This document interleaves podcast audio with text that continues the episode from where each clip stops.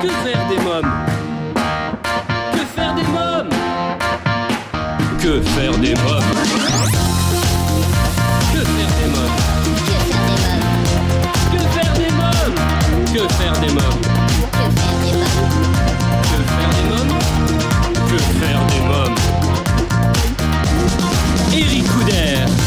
Bonjour à tous, bienvenue, c'est Eric des invités, des actualités, des sorties pour la famille c'est absolument tout ce que vous pouvez retrouver chaque semaine à la radio et en podcast en écoutant votre émission Que faire des mômes. L'actualité est pesante mais c'est bientôt le 1er avril et la tradition veut que ce jour-là on fasse des blagues. L'origine de cette journée est française, on la doit au roi Charles IX. Jusqu'en 1564, l'année commençait le jour de Pâques, date variable dans le calendrier. Il fut alors décidé par Charles IX de le transférer au 1er janvier, jour fixe. Les étrennes du 1er de l'an furent donc offertes trois mois plus tôt, le 1er janvier. Il ne resta dès lors pour l'ancien premier jour de l'an que des félicitations pures et simples auxquelles les euh, mauvais plaisants ajoutèrent des cadeaux ridicules ou des messages trompeurs. Maintenant que vous savez tout, je vous laisse préparer vos blagues du meilleur goût possible et pourquoi pas les partager sur notre page Facebook quand on rigole un peu. Mon invité m'attend et ça, ce n'est pas une blague.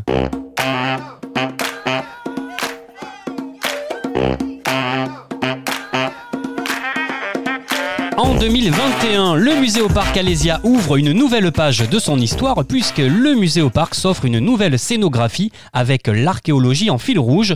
Le site d'Alésia en Haute-Côte d'Or, c'est 755 000 visiteurs depuis son ouverture en 2012, 40 000 visiteurs en 2020, malgré 5 mois de fermeture suite à la Covid-19, contre 80 000 visiteurs en 2019. 65% des visiteurs y viennent en famille et 90% sont satisfaits de leur visite. Mais c'est aussi une programmation culturelle riche et de grandes dates à retenir.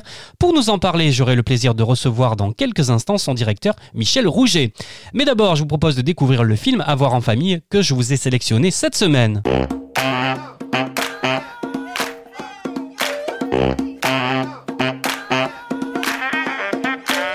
Cette semaine, je vous parle du film d'animation japonais Mary et la fleur de la sorcière, disponible sur la plateforme de streaming Netflix. Euh, C'est l'été. Mary vient d'aménager chez sa grand-mère dans le village de Manoir Rouge. Euh, Dans la forêt voisine, elle découvre une fleur mystérieuse qui ne fleurit qu'une fois tous les sept ans. On l'appelle la fleur de la sorcière. Pour une nuit seulement, grâce à la fleur, Marie possédera des pouvoirs magiques. Le secret de la fleur de la sorcière se révélera à elle petit à petit. Je vous propose de découvrir la bande-annonce.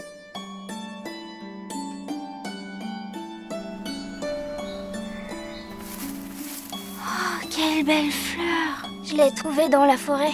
Elle a un très joli nom. Elle s'appelle Vol de nuit. Et elle ne fleurit qu'une fois tous les sept ans. C'est la fleur de la sorcière. La fleur de la sorcière. Peter? Salut T'es pas obligé de me suivre. Hé Non, on n'y va pas Les jours de brouillard, on n'entre pas dans la forêt Un balai? Tib, cette fleur.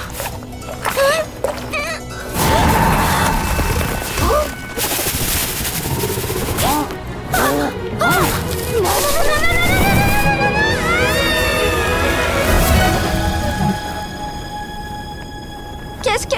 Qu'est-ce qui m'arrive? Voici l'entrée principale, l'Académie Endor. C'est l'académie de magie la plus renommée. Enchanté, jeune Marie. Enchantée. Vous semblez être doté d'aptitudes réellement exceptionnelles. Cette petite sait très bien où se trouve la fleur. Cette force transformera le monde. Cette fois, il faut absolument réussir. Cette nuit, je suis une sorcière. Il faut que tu fasses attention, sinon tu ne pourras plus jamais revenir.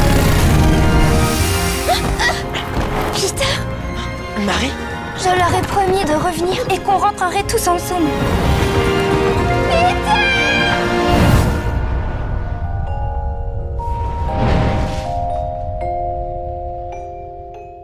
Euh, découvrez ou redécouvrez le film d'animation japonais Mary et la fleur de la sorcière sur Netflix. Dans quelques instants, je recevrai Michel Rouget, directeur du musée au parc Alésia. Mais maintenant, comme chaque semaine, voici la rubrique Actualité préparée par Adeline et Myriam des Petits Cultivés.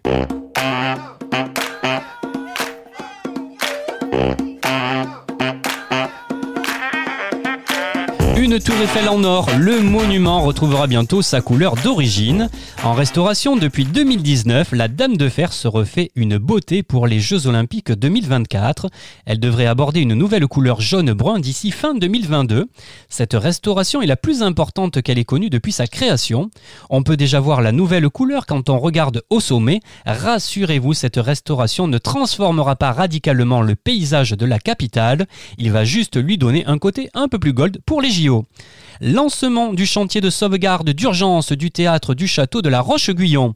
En janvier 2019, la mission Patrimoine en péril organisée par Stéphane Bern a sélectionné l'incroyable projet de restauration du théâtre du château de la Roche-Guyon. C'est l'un des rares petits théâtres aristocratiques du XVIIIe siècle encore existants. Le chantier a débuté en janvier 2021. Cette première phase durera 5 à 6 mois et permettra d'arrêter la dégradation du théâtre et euh, de le préparer pour la prochaine étape qui sera la restauration-restitution. Une campagne de mécénat a été relancée afin de permettre à ce joyau du siècle des Lumières euh, de revoir le jour. Vous pouvez retrouver toutes les informations de ce chantier incroyable sur www.château-de-la-roche-guyon.fr. C'était votre rubrique actualité préparée par Adeline et Miliam. Vous pouvez retrouver l'actualité des petits cultivés sur www.lespetitscultivés.com ou sur Instagram. Des idées de lecture et de sorties culturelles pour se cultiver en s'amusant. Vous écoutez Que faire des mômes, il est l'heure à présent de retrouver mon invité. Aujourd'hui, j'ai le plaisir de recevoir Michel Rouget, directeur du Muséoparc Alésia, un lieu prisé euh, par les familles et accessible euh, pour tous les publics que j'ai eu la chance de visiter.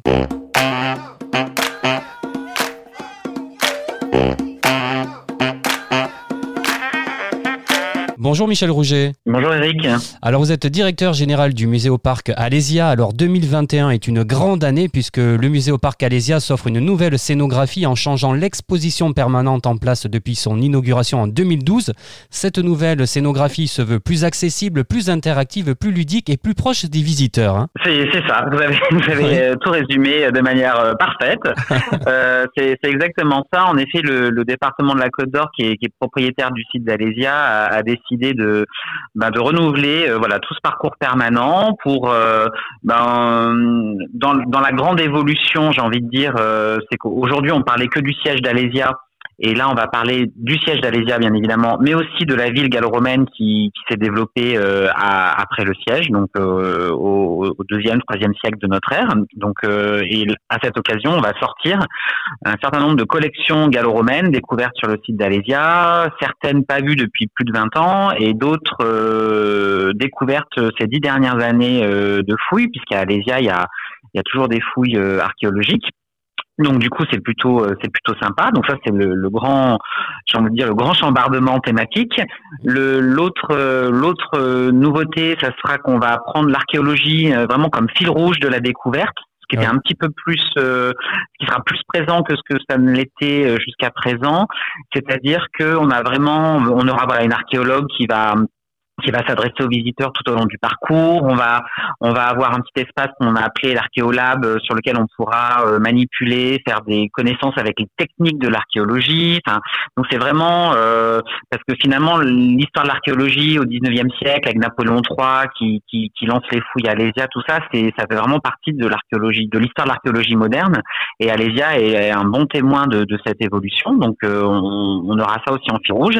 Et puis en effet, la dernière chose pour reprendre ce que vous disiez sur le côté euh, immersif, vous savez qu'au musée au parc Alésia, on aime bien apprendre en s'amusant. Oui. Euh, donc euh, du coup, on, on, on- fait une place euh, nouvelle aussi aux, aux nouvelles technologies, mais toujours dans au service du discours. Donc il y aura des, des mappings de, sur des bustes où César, Vercingétorix s'adresseront directement aux visiteurs. On aura un petit espace de type jeu vidéo Kinect pour euh, eh ben, apprendre à combattre comme un Gaulois ou comme un Romain. Enfin, vous voyez, on va avoir un certain nombre de dispositifs euh, comme ça, donc qui feront que le visiteur euh, bah, sera acteur de sa visite, ça c'est important, que les grands et les petits, et ça c'est important, le, public familial est, pour nous tout à fait euh, la cible première. Tout- toute la famille pourra y trouver son compte dans la visite. Et puis, euh, ben voilà, lui, l'idée, c'est de, ce que je disais tout à l'heure, de pouvoir euh, euh, apprendre euh, de- deux trois choses sur les Gaulois et les Romains, euh, casser les clichés. Euh, est-ce qu'ils mangeaient vraiment du sanglier ou pas, comme dans une certaine BD, on nous le dit à toutes les cases, ou est-ce que vraiment ils avaient un casque à elle? Ben non, peut-être pas. En fait, on va se rendre compte que l'archéologie nous dit que non. Donc voilà, donc c'est tout ça qu'on va continuer à, à révéler avec toute l'équipe et, et, toutes les entreprises qui travaillent sur ce nouveau projet. Je voulais qu'on reparle alors des bustes en réalité augmentée parce que ça, ça m'a intrigué. Donc ça va être César Vercingétorix et Napoléon III, c'est ça? Alors comment ça va se passer? C'est ça. Alors comment ça va se passer? Ben, En fait, ils vont dans la scénographie, dans le parcours, vous allez tomber sur des sur des niches, dans, dans des murs où il y aura ces bustes, euh, type buste euh, que vous pouvez trouver dans des musées euh, de, de sculpture, vous voyez, buste antique ou 19e siècle, et d'un coup, ces bustes vont vous parler. Voilà. Et donc en fait, la, la technique, c'est une, c'est une on appelle ça du mapping parce que on projette en, en vidéoprojection euh, le, le, le visage euh, d'un comédien qui a été filmé au préalable et qui va du coup euh, parler. Ça anime complètement le buste et c'est comme si le buste vous parlait. Donc ça va être tout à fait étonnant. Et surtout là, on, ce qu'on s'amuse à faire, c'est que on, le, buste. Donc c'est pas le personnage historique, mais c'est le buste qui représente le personnage qui parle aux gens. Donc il y a du coup un, ça crée une petite distance et donc du coup, on peut mettre un petit peu d'humour, on peut mettre, un, on peut prendre un peu de recul sur euh, les événements. Et c'est chacun qui va donc le, César, forcément, le buste de César sera un petit peu un buste euh, qui euh, se prend pas pour n'importe qui. Vercingétorix sera euh, plutôt plutôt jeune, plein de fougue, mais un peu déçu que ça soit mal fini pour lui. Et puis Napoléon III, il va quand même rappeler que c'est un peu grâce à lui que si tout le monde parle d'Alésia, c'est un peu grâce à lui quand même. Quoi. Voilà. Donc du coup, c'est donc je, je pense que ça sera assez original et ce sera encore une fois une manière de différente de parler du sujet. C'est ce qu'on a voulu faire. Il y aura aussi, on travaille avec une illustratrice qui va faire des ah planches euh, de BD aussi qui seront accessibles à tous. Donc du coup, on va avoir comme ça plein de plein de contenus sur des supports différents. Encore une fois, pour que euh, un, visiteur, euh, quel que soit le, le grand-parent, le parent, l'enfant, l'ado, ben, tout le monde pourra finalement trouver à un moment donné quelque chose qui l'intéresse, voilà, et, d'une manière qui l'intéressera euh, d'en parler.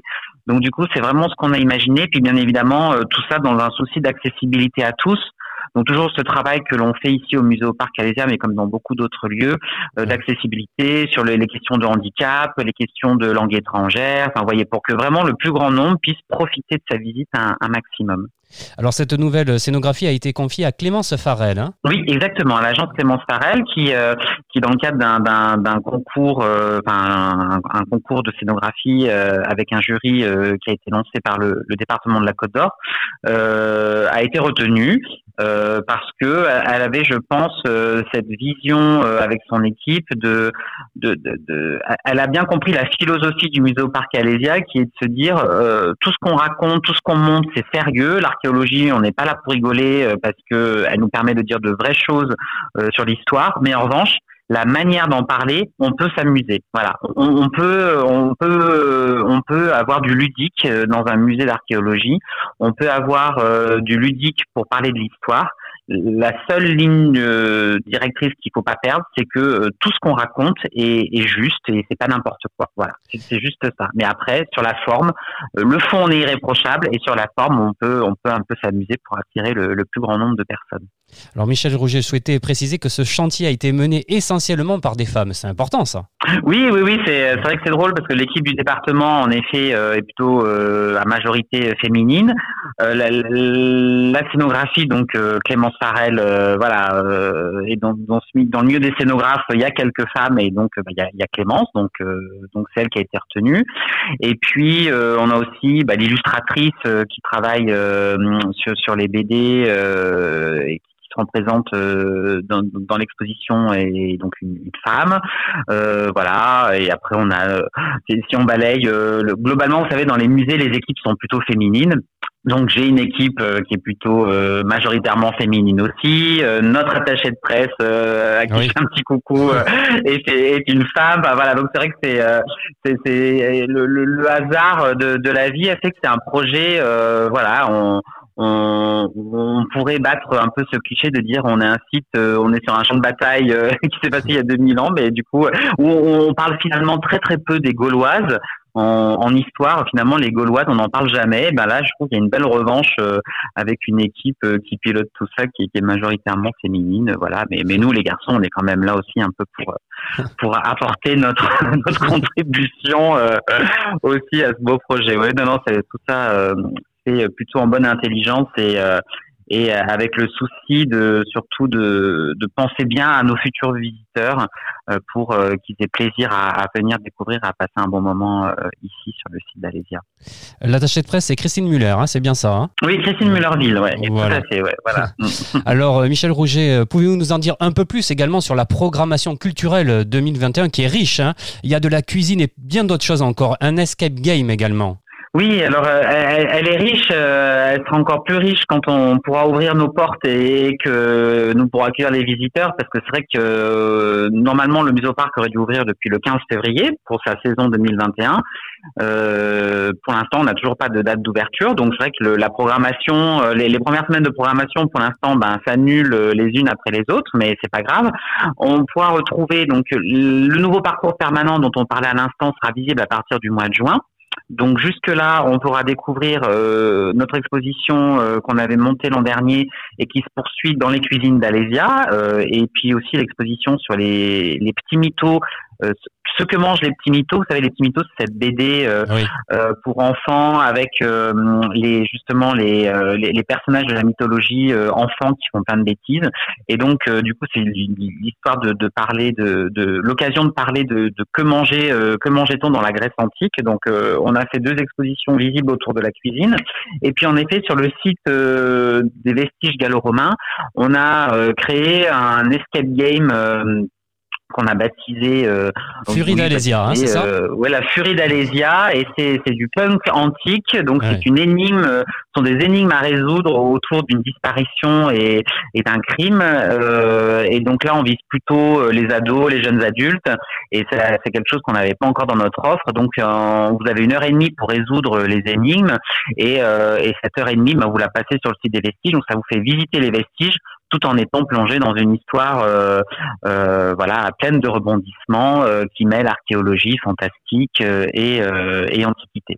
Et puis en août, il y aura le Pax, le Pax Romana qui aura lieu les 14 et 15 août, deux jours pendant lesquels la ville gallo-romaine s'anime pour faire découvrir les activités sportives, ludiques et artisanales d'il y a 2000 ans. Hein. En effet, au mois d'août, pour euh, replonger dans la dans la gladiature et les sports antiques, euh, euh les, sports olympiques antiques, euh, voilà. Donc ça, ce sera sur le site des vestiges. Et puis au mois de juillet, on aura aussi notre week-end de reconstitution des Bello Gallico qui là replonge avec une centaine de reconstituteurs des Gaulois, des Romains, des Germains qui font un campement pendant deux jours entre les lignes de fortification et qui explique donc euh, ben, comment quel était le quotidien de, de, de des troupes à Alésia et euh, surtout qui vont faire des démonstrations de, de bataille pour se rendre compte de ce que ça pouvait être, comment on utilisait les armes et tout ça. Donc euh, ça c'est les, les deux grands week-ends qui encadrent, j'ai envie de dire, la période estivale. Et cette période estivale, elle va être après nourrie par les ateliers que l'on propose pour les enfants, légionnaires en herbe, guerriers gaulois en herbe, et puis euh, aussi le festival de musique classique et électronique avec du mapping sur la façade, euh, voilà, qui revient pour la troisième année. Donc voilà, encore un été euh, bien riche, en espérant que on puisse faire profiter le, le, le, plus grand monde de, de, toute cette belle programmation. Et puis le, sur l'automne, pour terminer la saison, on aura une exposition qui sera sur construire malin, construire romain et donc sur le, le, le génie, euh, j'ai envie de dire architectural euh, des Romains et, et, leur capacité à construire euh, des ouvrages tout à fait impressionnants qui, qui, qui, qui sont arrivés jusqu'à nous. Donc ça veut dire qu'ils savaient bien bâtir. Et donc on, terminera l'année en septembre, octobre, novembre avec cette exposition pour pour parler un peu de tout ça. Donc, vous voyez, vous aviez raison, c'est finalement une saison assez riche. Ouais. Ah j'ai noté tout ça en tout cas. Hein. Michel Roger, j'invite tous nos auditeurs à découvrir votre nouvelle scénographie au Musée au Parc Alésia. Merci Michel Rouget. À très bientôt, merci. Alors je ne sais pas pour vous, mais moi j'ai vraiment hâte que les musées réouvrent et la première chose que je ferai c'est aller découvrir la nouvelle scénographie à Alésia. Mais pour l'instant, dans Que faire des mômes, il est l'heure de vous présenter ma sélection livre de la semaine.